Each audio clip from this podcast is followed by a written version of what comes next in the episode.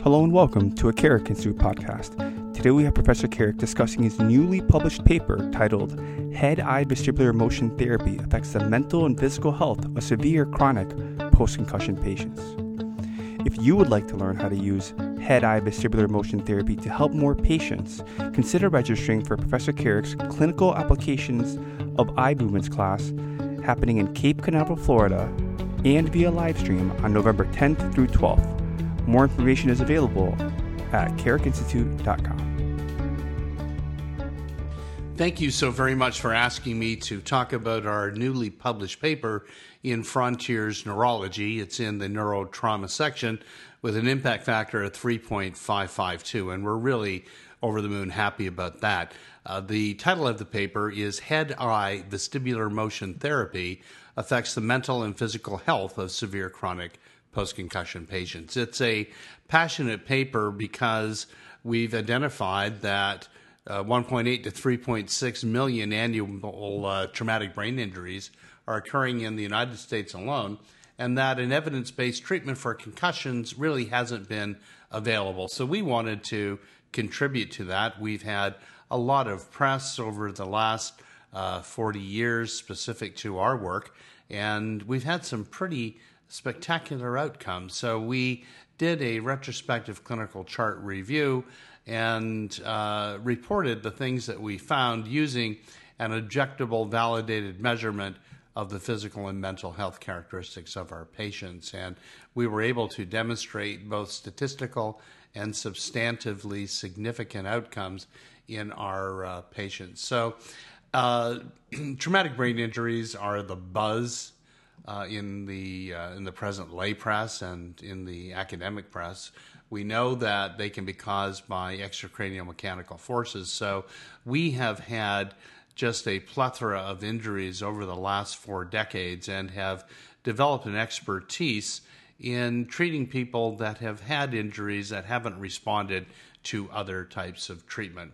The interesting concomitant that we realize is that the mental health of patients that suffer brain injuries is significantly affected, and this can confound different interventions that could be uh, very helpful. Many patients describe only physical symptoms, but in fact, their greatest suffering may be uh, specific to depression, anger, control issues, or cognitive problems, increases in, in suicide, and a variety of other types of things. We know that imaging, such as with MRI and CT, is not as uh, definitive diagnostically as are uh, predictors of uh, of suffering, uh, such as mental health issues. And very interestingly, we found that the mental health issues actually predict the physical incapacitating symptoms of uh, post concussion syndromes. So we were really concerned with the global health of our patients. We had an international group of authors that are involved in this study and review, uh, people that are using the techniques that we developed uh, throughout the world, and we were very excited to have them come on board. Well, what we did find is that we were able to show uh, symptom severity scores, uh, which would tell um, people or validate what your symptoms are or your suffering if you would, and we were able to change those uh, statistically significant with very, very high uh, p values. And we used uh, different regression models to identify individual predictors of this uh, this suffering. And not only did we show that the outcomes of our treatment were good for the things that you'd expect headache, head pressure, neck pain, dizziness, blurred vision, sensitivity, to light and all of the concomitants that are usually reported, but we also showed changes in the mental health status uh, as well. So the the paper is well delineated with a lot of box plots that allow the reader to look really very simply at some complicated statistical evaluations by looking at very simplified graphs that are easy to interpret so that you can see which of the types of symptoms and suffering best to the treatment that we actually would do.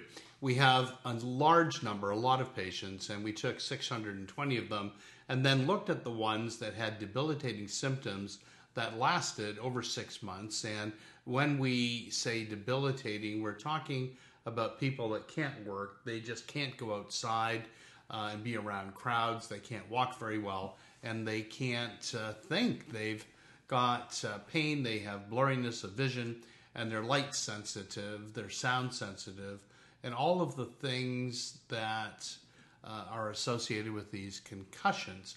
So we do know that there's a statistical relationship between symptom severity and the set of predictors that we were um, able to able to identify in the study. So doctors that read this paper can look at the individual predictors and signs or symptoms that your patients will have. And if you have certain numbers of these predictors, it's going to allow you to say, well, if you've got this, then there's a good probability that you're going to improve or you're not going to improve if you do this.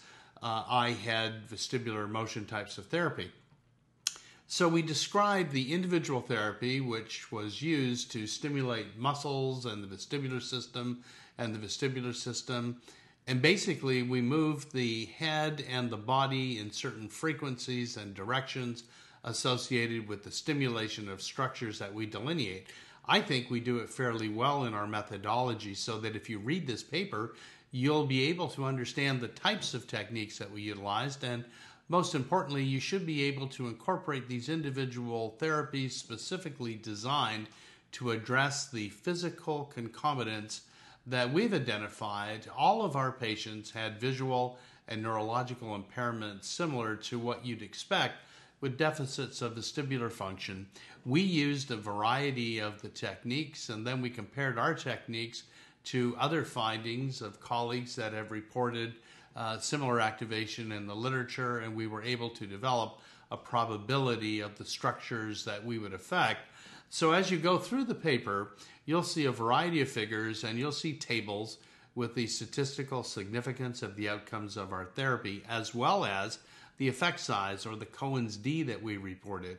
A Cohen's D that is 0.8 or over is really uh, over the top and uh, specific to effect sizes. They're rather high for a majority of the outcomes that we had, and we had some very interesting concomitants such that the mental health issues were the greatest predictors, uh, especially things like irritability and anxiety. We also found that physical signs such as problems sleeping were very significant as predictors in these individual cases. We talked about the autonomic uh, system that uh, regulates your heart and your gut, and we talked about the activation of particular uh, reticulospinal fibers and all of the intrinsic neurological structures that appear to be affected by the type of therapy that we utilize in this paper. I really think that this is a good one for people to review the anatomical basis of the types of therapies that we do and also for the types of therapies that might be done in the treatment of human suffering. It's very interesting because even though these patients were treated for five days only, the outcomes are really outstanding and very humbling in regards to the fact that they have gone all of these patients through a variety of good treatments with other facilities that referred them to us. So that even people that can suffer for greater than six months, the treatment time is not that great. It's just a week out of their life, and they're able to get back uh, back in the game. So the outcomes are statistically significant, and it um, represents work that has put us on the map and has made us a popular stop for the people that have head injuries, whether they be professional athletes or Olympians or the people next door. So it's not the length of time of the treatment, but the quality of this treatment of this head eye vestibular motion therapy that should have applications in other mental health scenarios. And we're very excited about this, especially my group at the Bedfordshire Centre for Mental Health Research in association with the University of Cambridge the predictability of total severity scores, uh, the identification of mental health activities and outcomes are really super exciting. We hope that you'll read the paper, and then if you have any questions, just contact us or contact me directly, and we'll do our best to explain uh, things to you. But I think it'll be a good read for you, and it's going to be a good study, a good reference material, and there's much more to come, and we're really honored to have it published in such a marvelous and prestigious journal. Uh, and certainly the largest read journal in the field of neurology that has open access, that people can read it at no charge. And the editors of this paper are pretty spectacular themselves. You can check them out. They're really great stars, and we're really pleased to have them on board. So please give it a read and please send us your comments, and we'll do our best to get back to you and, uh, and make it rich. Thanks again for asking me to speak of it. If you enjoyed this podcast and would like to make any suggestions for any future podcast topics, please visit the Contact Us page on carrickinstitute.com.